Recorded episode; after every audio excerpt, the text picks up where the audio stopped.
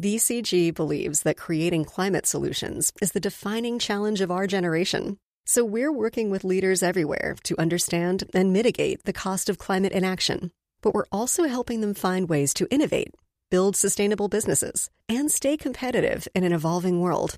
Stick around to discover the many opportunities in a more sustainable global economy.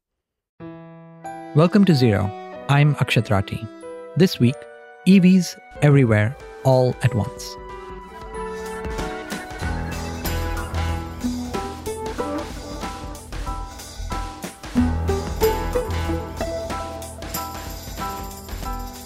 It wasn't long ago that electric vehicles were seen as a novelty item that some eccentrics pursued despite the many problems. The range was too short, the charging too slow, the price too high. Now they are everywhere Teslas have gone from being the car of the uber rich to the car of the Uber driver.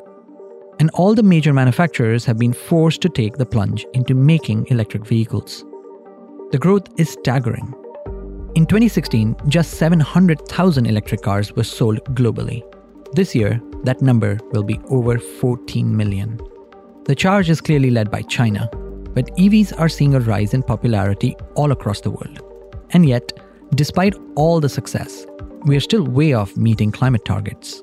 We're not on track. So even though it's gone really quickly, we're not on track for the net zero scenario. The net zero scenario is that pretty much for passenger car sales, you need to phase out combustion vehicle sales fully globally by around 2035.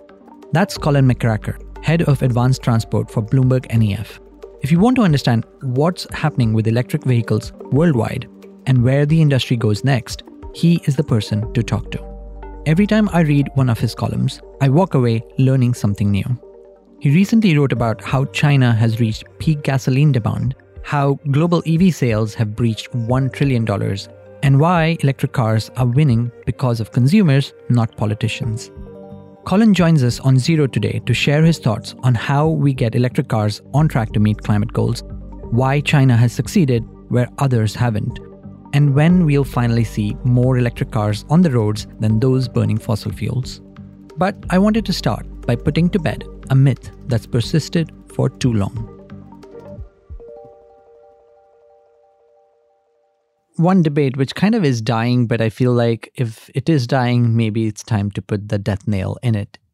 Do EVs, when you take the total emissions of making them and running them, cut carbon dioxide emissions relative to an internal combustion engine or not? Absolutely, unequivocally, yes. Even on a 100% coal powered grid? Yeah, if you have a 100% coal fired grid, of which there are very few in the world, then the, the benefits on a life cycle basis are pretty marginal. It's sort of a 10, 15% benefit over a new, efficient internal combustion engine vehicle.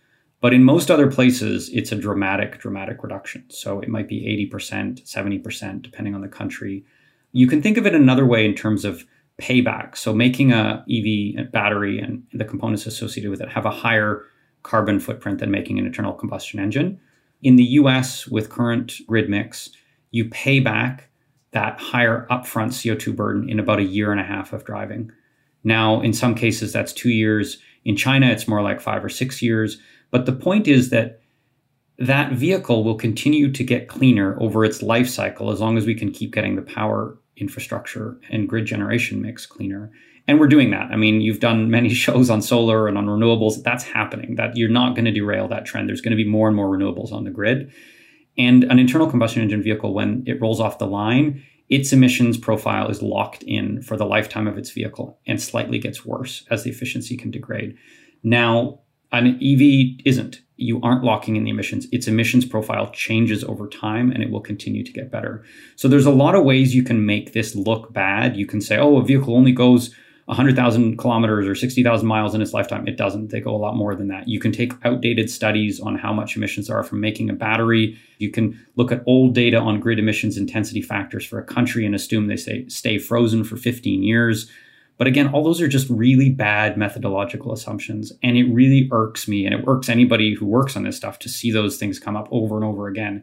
Because it's it's actually not that complicated a calculation. If you use good current data on it, you come unequivocally to the conclusion that EVs have lower life cycle CO2 emissions than comparable combustion cars today. I think there's one other thing actually that's important to mention there too is that we're talking entirely about carbon here. My view is that from a health point of view, an urban air quality point of view, you can probably justify doing this even totally separate from the CO2 benefits. And you can see that health benefit immediately. And that's just going to be more and more fuel for, for pushing this harder from a policy point of view, especially in cities.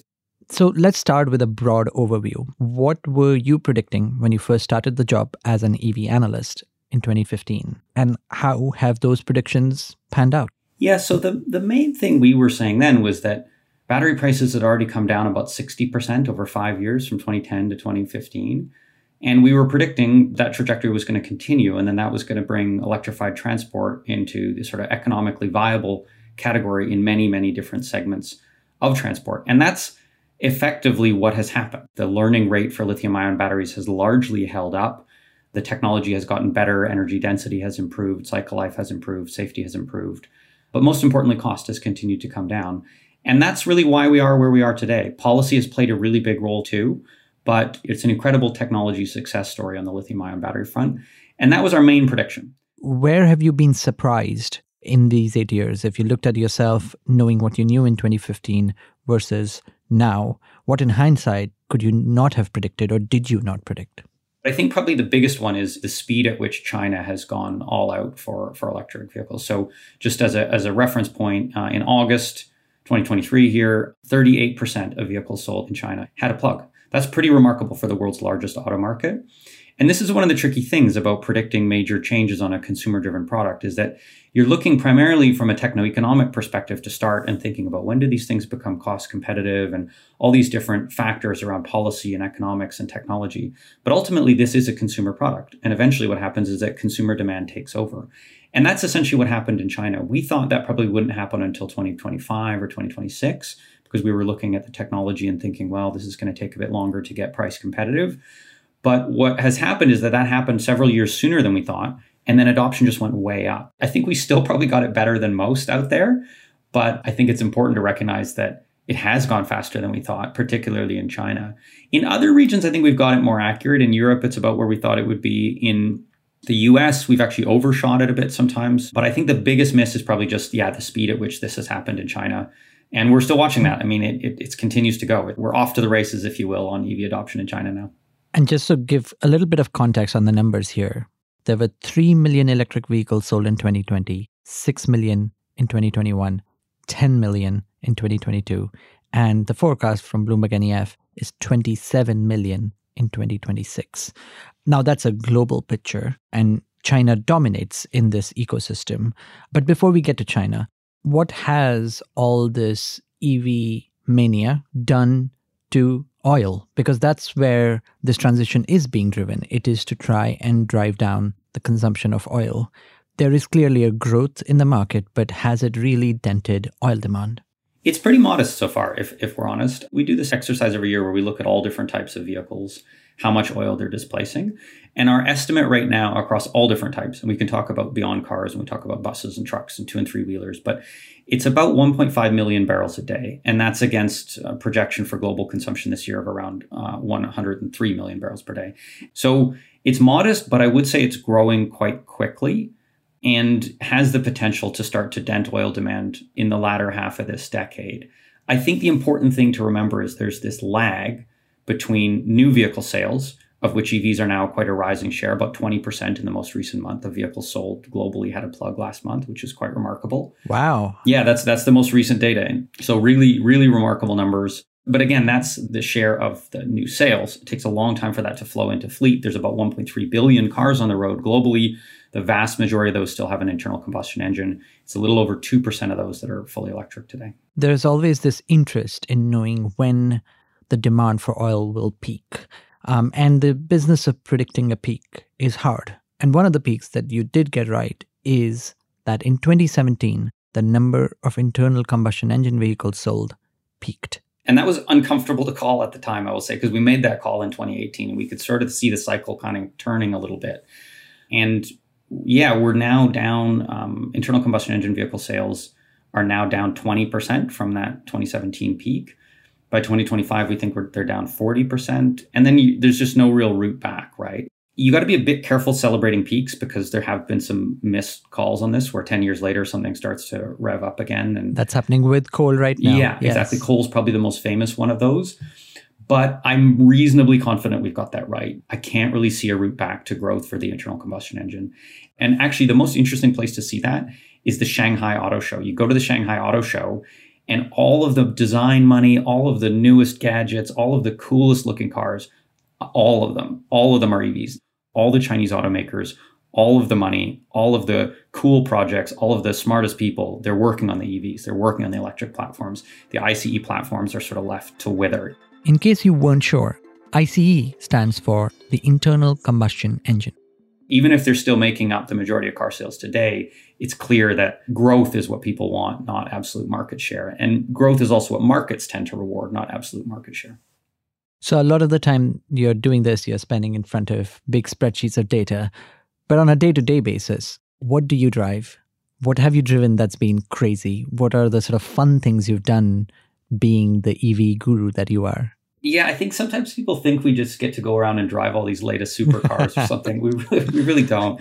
I do. I have driven most of the sort of mass-produced models. Right now, my current vehicle is a Volkswagen ID5, which I bought last summer. Happy with it? Yeah, happy with it. It's great. 500 kilometers range, does whatever it needs. Whenever we ever we do road trips, the kids need to stop and pee long before we ever have to recharge the car. So I've had no issues at all. I, I'm aware though that I am I have home charging in this apartment, which I think that gets at one of the challenges is is in some places where apartments don't have home charging, there's still some challenges there to overcome in terms of getting people to be able to recharge easily, let's say. China is the giant when it comes to EVs, but we should acknowledge you live in Oslo, which technically is the capital of EVs. Yeah, definitely. It's a very high percentage here. I look out the window and I can see all the new EVs whenever they hit the market, whether it's a Chinese one or an American one or a European or Japanese one, you see them on the road right away here in Oslo. Uh, which is fascinating. There's a huge amount of consumer choice. And that's because it's a market that went early, that built a lot of charging infrastructure, and where now sort of 90% of sales are, are already plugins. This market is kind of done, essentially. We're now just waiting for the fleet to turn over. China is by far and away the biggest purchaser of EVs, the biggest maker of EVs. Last year, it accounted for 60% of all sales. Why has China been such a success story and even more of a success story than you predicted it could be? I think it's been a combination of factors, and, and they've all come together quite well. The first one has been government policy support. So the government has been very clear from quite early on that it sees new energy vehicles as, which is their term for fuel cell, battery electric, and plug in hybrid, as the future. And they've supported different stages of policy to do that. So at the beginning, it was all about pushing government purchasing towards that. So all the government fleet vehicles and that sort of thing. Then there was this other phase of um, pushing the automakers more strongly into it through its new energy vehicle credit system and also city policies, which played a big role in making it harder for end consumers to buy an internal combustion engine. You need to get a license plate in a major Chinese city. That usually involves a lottery or an auction system, which is kind of unheard of to people in North America. The idea that you might have to wait to get a license plate, even if you already have the money to buy a car. But that's how it works in a lot of the big Chinese cities because they've been concerned about congestion. You can't take our freedoms away in America, can you? Yes, or or other places too. I mean, I think if you told people in Europe that they had the money to buy a car but they can't get a license plate for it, they might get pretty upset as well. So that has been a big part of it too, because EVs were allowed to go around that in the biggest cities, and you could get a license plate right away, or at least on a shorter time frame if you were putting an EV on the road. So China declared war on urban pollution. And one of the best things you can do to clean up urban air quality is electrify vehicles. So places like Shenzhen, you go to them, they electrified the buses fully in 2018. All the taxis, a large portion of the passenger vehicle fleet is now electric. It's pretty clean. Um, and, and you notice the air versus some of the other ones that are further behind that. The air quality is better. So that was a big part of that, that sort of policy push that factored in both national, regional, and local governments. The other one is just that the Chinese automakers were never really globally competitive in the internal combustion engine vehicle market. And if you look at the biggest economies in the world, if that's the US, Japan, Germany, all those other ones had an outsized domestic auto industry that exports to the world, and China didn't, right? And so they recognize that there's a window of opportunity there and sort of a, a focus of industrial policy to, to keep that window open and jump through it to leapfrog a little bit. And therefore, built out a lot of the, the supply chain necessary to do that. So the battery manufacturing capacity in China is, is huge. There's enough batteries manufactured in China this year to more than meet global EV demand and stationary storage demand. There's actually overcapacity. So that supply chain buildout was really important. And then the last one is just that Chinese consumers tend to adopt new technologies faster than their counterparts in North America or Europe. And some of that is due to a younger average age of the buying population. But some of that, when it comes to cars, I think is because there's been this huge rise of the middle class in China, and they may not have the same expectations over many generations of exactly what a car trip might be or what a car exactly should do. And you think about if you grew up in North America, maybe you went for a road trip with your grandparents, your parents in, in college, and you sort of have this very set idea of exactly what the car should do for you and what it should be. There's something in that as well with a newly upwardly mobile um, Chinese middle class. Many of them are the first car buyers in their family. And I think that makes them a little more flexible to adopting new technologies. And that's certainly borne out in the data this Chinese willingness to adopt new technologies probably faster and sooner than in other regions of the world. In my book, Climate Capitalism, I go through the story of Wang Gang, this Chinese science minister, at the center of this concentrated period between 2009 and 2017, when China ended up spending, through one estimate, a conservative one, something like 60 billion US dollars on trying to build this industry. In that process, it has captured the battery supply chain batteries are at the heart of the electrification story. And we are starting to see a reaction from other regions to this dominance. Certainly, batteries have made regions like Europe and North America sit up and try to do something about it. How much do you think China's hold over the battery supply chain could be a hindrance for the kind of EV growth we need to be able to meet net zero goals, which we still aren't on track for. Yeah, this is one of the most interesting tensions that's really come up in the last two years is that there has been this goal of, of getting as much clean energy and, and clean technology deployed as possible. And that has hinged on cost reductions, right? And cost reductions have been remarkable. But now we're entering an era where there are competing priorities. There is this other priority of where do the jobs go and balance of trade and r&d investment and essentially industrial policy and in many ways that is supportive of rapid decarbonization but in other ways it can run counter to it what we're seeing is that we are going to see more and more regionalization of these markets, right? As countries sort of or regions say, look, we want to, to, capture more of the economic benefits and not just be consumers of these technologies. And in the near term, I think that might increase costs. It's very hard for me to say that, look, a battery made in the US is going to be cost competitive with a battery made in China, given the scale of and experience of the Chinese manufacturing sector. But I think in the long term, this is sort of a race to the top. All of this money and all of this um, capital and ingenuity that's being invested in these regions to try and compete with China is fundamentally a good thing for the transition. But it might be a question of sort of a step or two back to make two or three steps forward. I often hear this argument that it's done and China won and it's over. And I totally get where that's coming from. Our own data suggests look, you look at the share of solar cell manufacturing or the share of battery manufacturing or all the battery components and raw material refining. China absolutely dominates. But it is worth remembering that only about two, a little over 2% of all cars on the road today are electric. There is a huge market still to play for. And we are seeing a lot of investment in the next generation of battery technologies. So things like solid state batteries, next generation anodes, sodium ion batteries. That stuff is still up for grabs. It doesn't mean China doesn't have a head start, but I wouldn't underestimate the forces at play once you really get the innovation engines, particularly in the US, going. China has a dominant lead, but the story's not fully written yet. One place where these tensions are showing up is in Europe.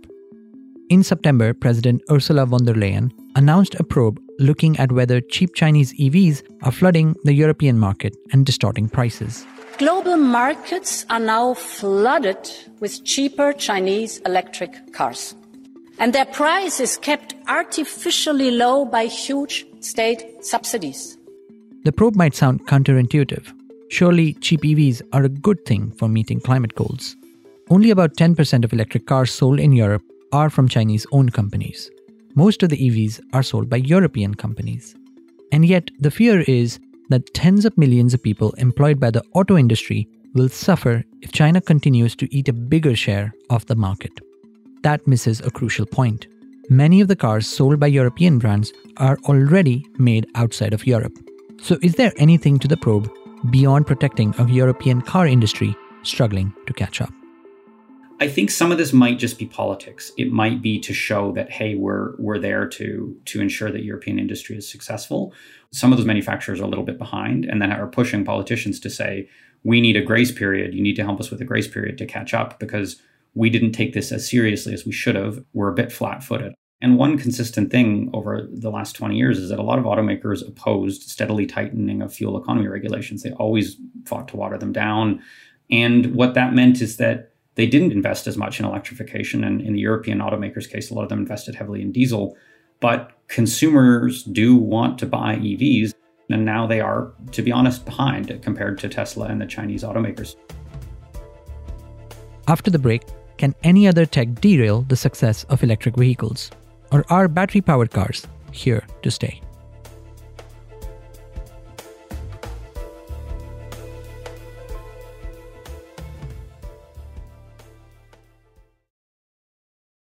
Today's leaders face many hard choices, confronted with uncertainty, cost pressures, and growing shareholder demands. But they don't have to choose between pursuing climate and business goals.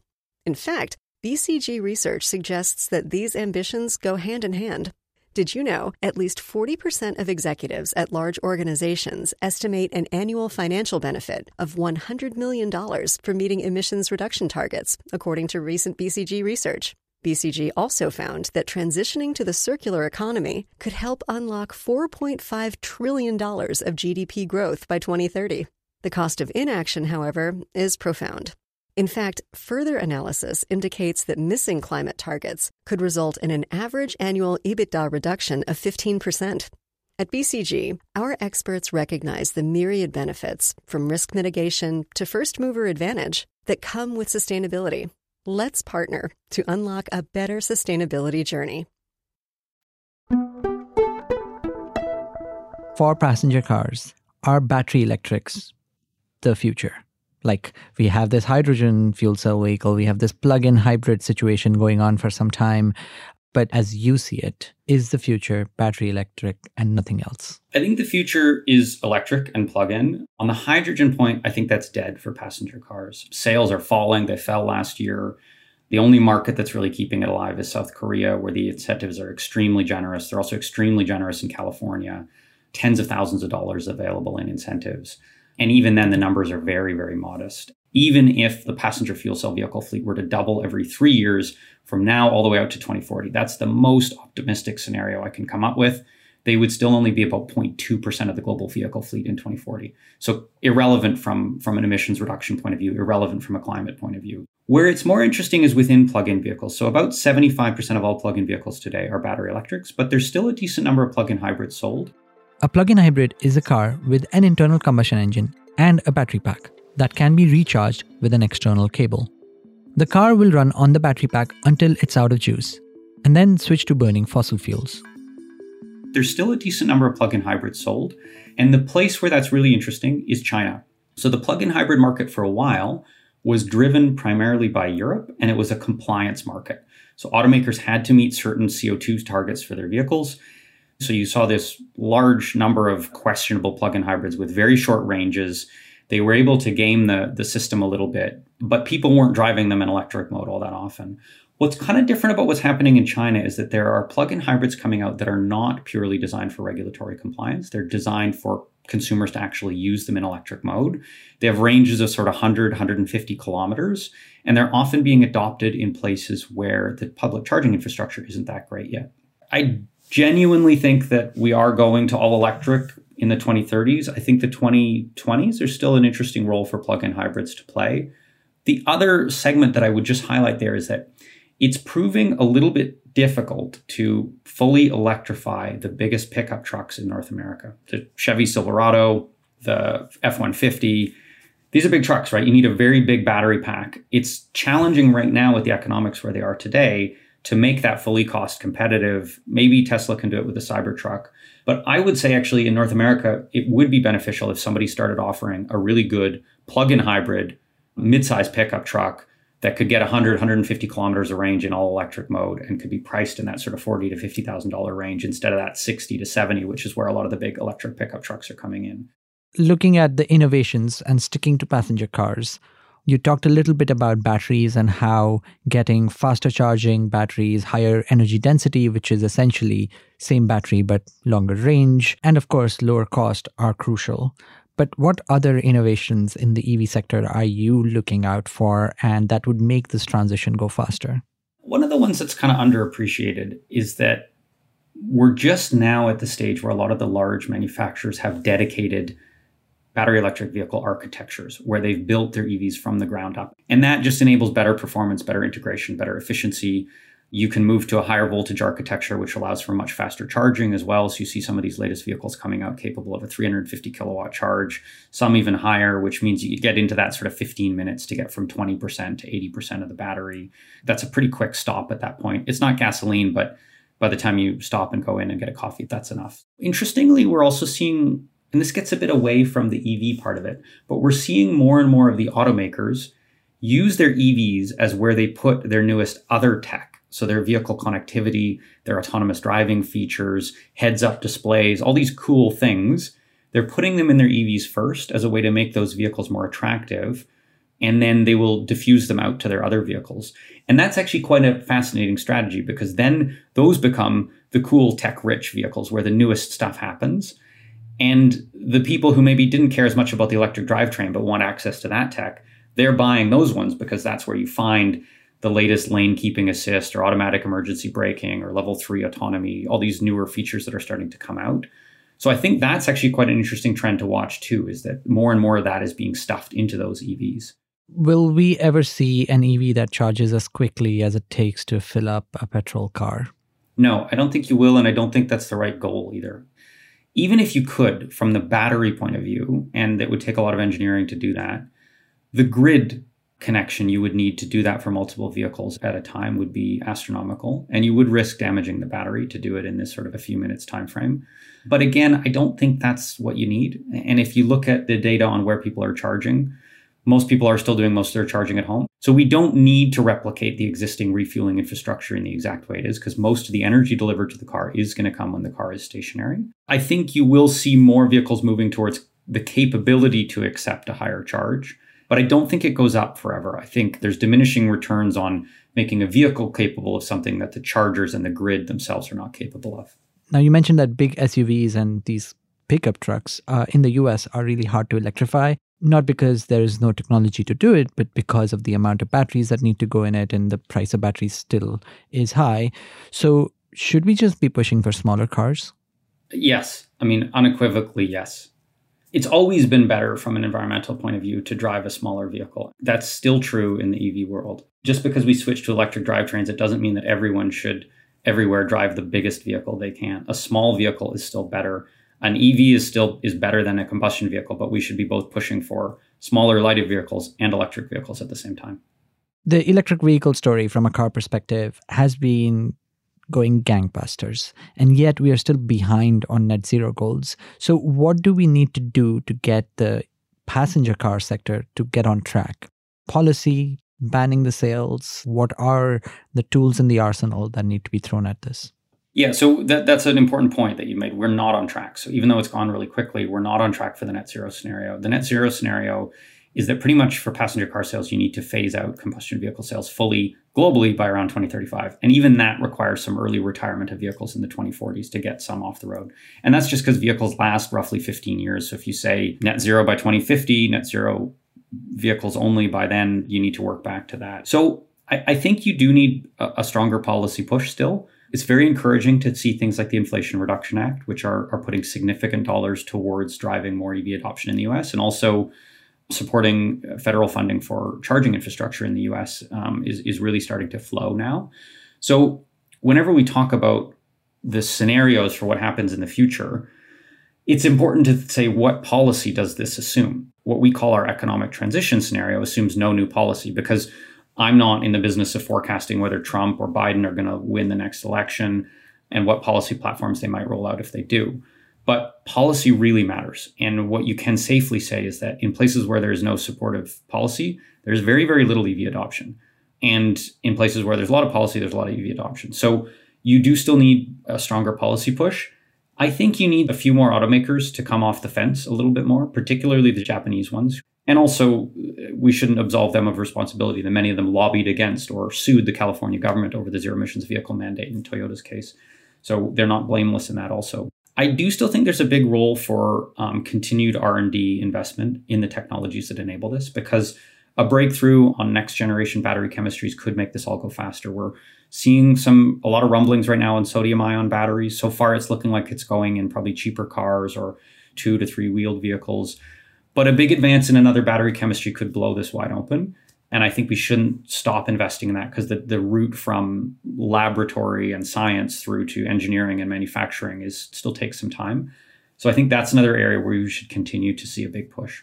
Do you think the success of electric cars sort of distracts from bigger debates that we need to be having around encouraging less car use and more public transport use and whether governments are directing their subsidies, their subsidies which are necessary for this transition in the right places today? This is a tricky question. And, and the longer I spend with data on global emissions from transport of all types, the more I'm sure that you kind of need all of the above. So when you talk to the urbanist crowd, they say, look, no, EVs aren't the solution. We sh- it should all be active transport and public transport. When you talk to the pure car people, they're skeptical of those things you need all of the above. You absolutely need more public transit. You need more active travel. You need more urban density so that people don't have to move around. You probably need congestion pricing. And you need over a billion electric vehicles. And you shouldn't avoid that.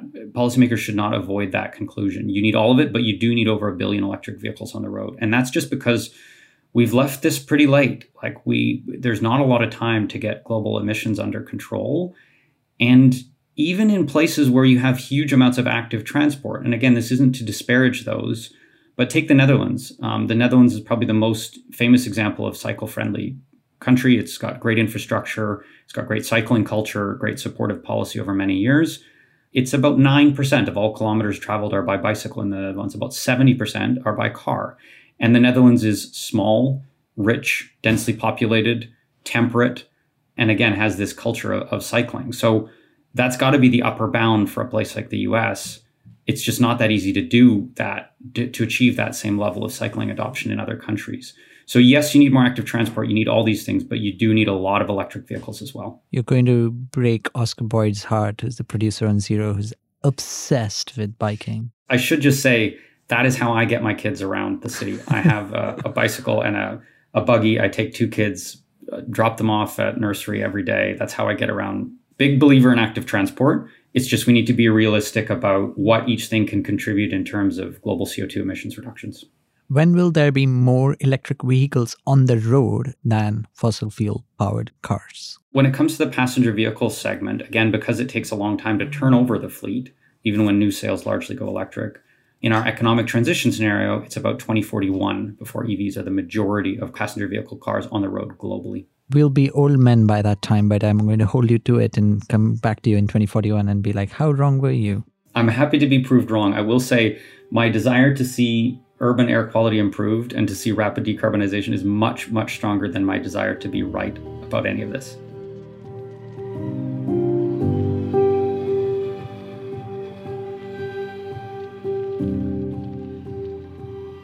I've always lived in cities, so I don't really drive all that much. And yet, I cannot stop thinking about electric vehicles for all the reasons Colin mentioned. They are a huge part of the energy transition, and there's so much new tech going into making these cars better and more efficient. Cars are only half the story, though.